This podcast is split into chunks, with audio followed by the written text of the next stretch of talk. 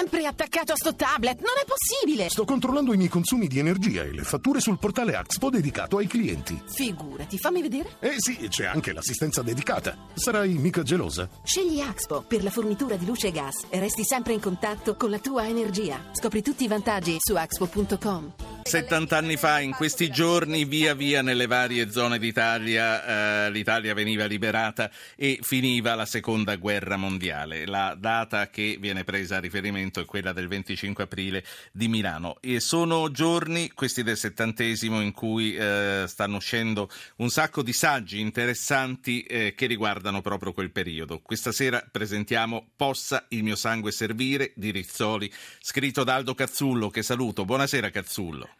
Buonasera, un saluto a tutti gli ascoltatori. La resistenza è un valore condiviso. Beh, oddio, non così condiviso. Oddio, la memoria condivisa non esiste perché ognuno ha la sua e non la può cambiare. La memoria di chi ha avuto le case bruciate a Boves, a Sant'Anna di Sazzema, a Marzabotto, a Gubbio, a Civitella Valdichiana, ad Acerra, non può essere la stessa di chi ha bruciato quelle case o ha aiutato a bruciarle. Però si può arrivare a una conclusione condivisa, che non è così pacifica, eh. però io penso che il mio libro cerca anche nel suo piccolo, nel suo infimo, di battersi affinché questa, conclu- questa conclusione sia condivisa dal più largo numero di lettori, di cittadini possibile. Chi ha combattuto contro i nazisti ha fatto la scelta giusta, chi magari in buona fede, magari convinto di servire la patria, ha combattuto accanto ai nazisti ha fatto la scelta sbagliata. Quindi stiamo parlando dei partigiani e dei ragazzi di Salò, che lei quasi mai o forse mai chiama repubblichini. Che non cosa... chiamo mai repubblichini, la ringrazio di averlo notato. Repubblichini è un termine spregiativo. Eh, parliamo di persone che sono morte in battaglia o comunque che non ci sono più e io provo rispetto per loro.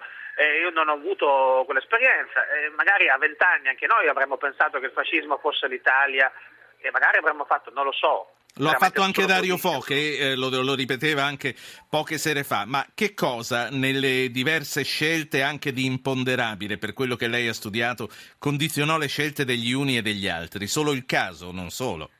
Beh, certo, non soltanto. Eh, a volte però anche il caso, perché magari in una valle passavano prima i garibaldini, si andavano con le brigate Garibaldi, in una valle passavano gli autonomi, si andava con gli autonomi, magari in un paese passavano le brigate nere e qualcuno passava con le brigate nere. Certo, però non fu soltanto il caso. Ecco, dicevo, non uso mai l'espressione repubblichini, uso l'espressione ragazzi di Salò, tra virgolette, spesso affiancandola alle vicende di torture, di sevizie, non perché eh, queste non mi lasciano indifferente, eh, provo pietà sia per le vittime ma anche un po' per i carnefici, ma perché l'espressione ragazzi di Salò è un'espressione assolutoria e quindi invece non corrisponde alla realtà. I vinti sono tali dopo il 25 aprile, ma prima hanno il coltello dalla parte del manico e lo usano. Sì, perché eh... Salò dalla sua alla macchina bellica tedesca, Senta. mentre i vincitori, conclude, i vincitori erano, venivano impiccati, appesi, esposti con un cartello al collo. Senta, sono, sono, giorni, sono anni in cui cominciamo a rompere il muro della retorica di come c'è stata raccontata la resistenza eh, per tanti anni, lo, lo, ripetiamo quasi ogni sera. Aldo Cazzullo, a questo proposito, quanta parte di merito nella liberazione fu dei partigiani e quanta di altri? È evidente che l'Italia fu liberata dagli alleati, fu una vittoria militare anglo-americana. I partigiani però ebbero un ruolo militare perché resero insicure le retrovie dei tedeschi ed ebbero anche un ruolo morale e politico. Contribuirono a riscattare la dignità di un paese che aveva fatto la guerra accanto a Hitler e l'aveva persa.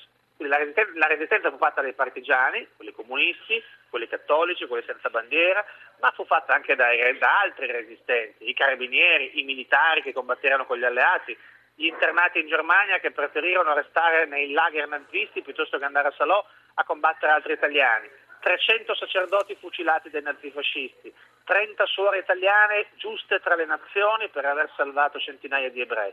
La resistenza fu un fatto di popolo e un patrimonio di una comunità, non di un partito, di una nazione e non di una fazione.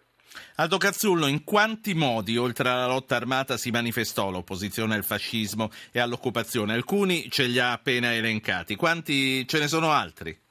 Assolutamente sì, ci sono gli operai che scioperano per boicottare la produzione bellica, ci sono gli imprenditori che evitano, si battono per evitare la deportazione dei loro operai in Germania, ci sono medici che firmano certificati falsi, pagano con la vita, ci sono ferrovieri che rallentano i treni per consentire ai deportati di saltare giù, ci sono le donne che dopo l'8 settembre forniscono abiti civili ai militari per salvarli appunto dalla deportazione nei lager, ci sono contadini che aprono le loro porte di notte, che curano i partigiani nei pagliai, contadini che magari avrebbero preferito restare per conto loro al sicuro, però messi di fronte alla scelta tra i invasori tedeschi e i partigiani che avrebbero potuto essere i loro figli, qualche volta erano i loro figli, non esitarono a fare sì. la scelta più rischiosa e talora a pagare di persona. Da che cosa viene il titolo Possa il mio sangue servire?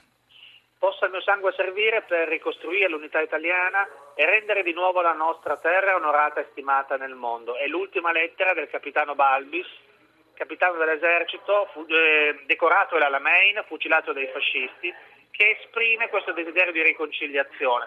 Io mi sono sentito molto in colpa leggendo quella lettera nel pensiero di come abbiamo ridotto quella terra per cui Balbis e tanti come lui morirono, però nello stesso, nello stesso tempo il loro sacrificio non è stato vano perché da quel sangue nasce la libertà, nasce la democrazia ed è importante che i nostri ragazzi sappiano che sono esistiti quegli uomini e quelle donne per cui l'Italia era un ideale che valeva la vita. Ecco, lei poco fa ricordava a proposito di sangue il sangue dei vinti, quelli che fino al 25 aprile però ha ricordato avevano il coltello dalla parte del manico e ammazzavano quelli che poi sono stati i vincitori. Ehm, come Panza ha ricordato, sparsero parecchio sangue. Che cosa condivide delle analisi di Panza e da che cosa invece si allontana? Panza racconta cose vere che sono accadute, però dà per scontato che i nostri ragazzi sappiano cosa è successo appunto a Boves, a Sant'Anna di Stazzema, alla Benedicta, a Gubbio, a Civitella Valdichiana, alle Ardeatine e sto indicando i peggiori massacri nazifascisti. Molto spesso i ragazzi non sanno quello che è accaduto e se si parla soltanto delle vendette, beh, non si riesce a capire che eh, dopo 20 mesi di guerra civile, dopo 20 anni di dittatura, ci sono degli strascichi a volte inevitabili, poi alcune pagine nere invece sono proprio dovute a motivi ideologici, oppure ad esempio sul, sul confine orientale e ci furono delle eh, infatti, lei, lei, non si è sottratto da raccontare in questo libro le pagine nere, lei dedica un, uno spazio importante alla strage di Porzus. Esatto, le Maghe di Portus in Friuli dove partigiani cattolici delle brigate Osoppo, che si chiamarono così perché Osoppo era la città friulana che aveva resistito più a lungo agli austriaci nel 1848, chiaro il tentativo di questi partigiani senza bandiera di rifarsi al risorgimento.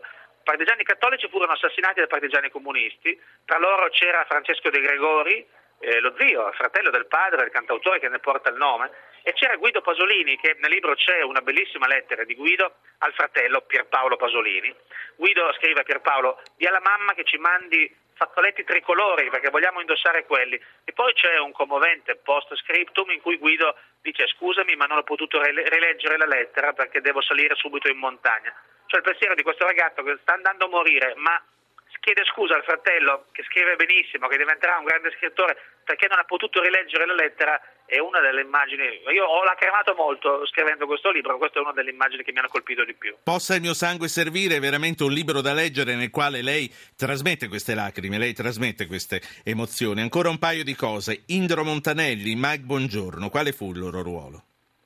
Beh, io nel libro riporto due testimonianze di Montanelli e di Mike Buongiorno al processo di beatificazione di suora Enrichetta Alfieri, che era la madre superiora di San Vittore, aiutò i detenuti, fece uscire dei messaggi dei prigionieri all'esterno, fece anche uscire qualche prigioniero in carne ed ossa, fu arrestata per questo, e sia Indro Montanelli sia Mike Buongiorno testimoniano in suo favore, testimoniano la sua santità ed entrambi, due personaggi che nessuno associa alla sinistra, tutt'altro, beh, Indro Montanelli e Mike Buongiorno erano prigionieri dei fascisti a San Vittore.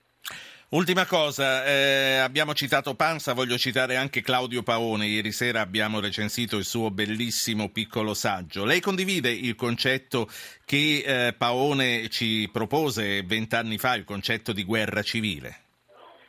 Beh sì, è difficile negare che sia stata una guerra civile, erano italiani contro italiani, ciò non toglie che ci fosse una parte giusta e una parte sbagliata. Io amo però, confesso di più, la parola guerra di liberazione. Grazie, grazie Aldo Cazzullo, autore di Possa il mio sangue servire, edizioni Rizzoli.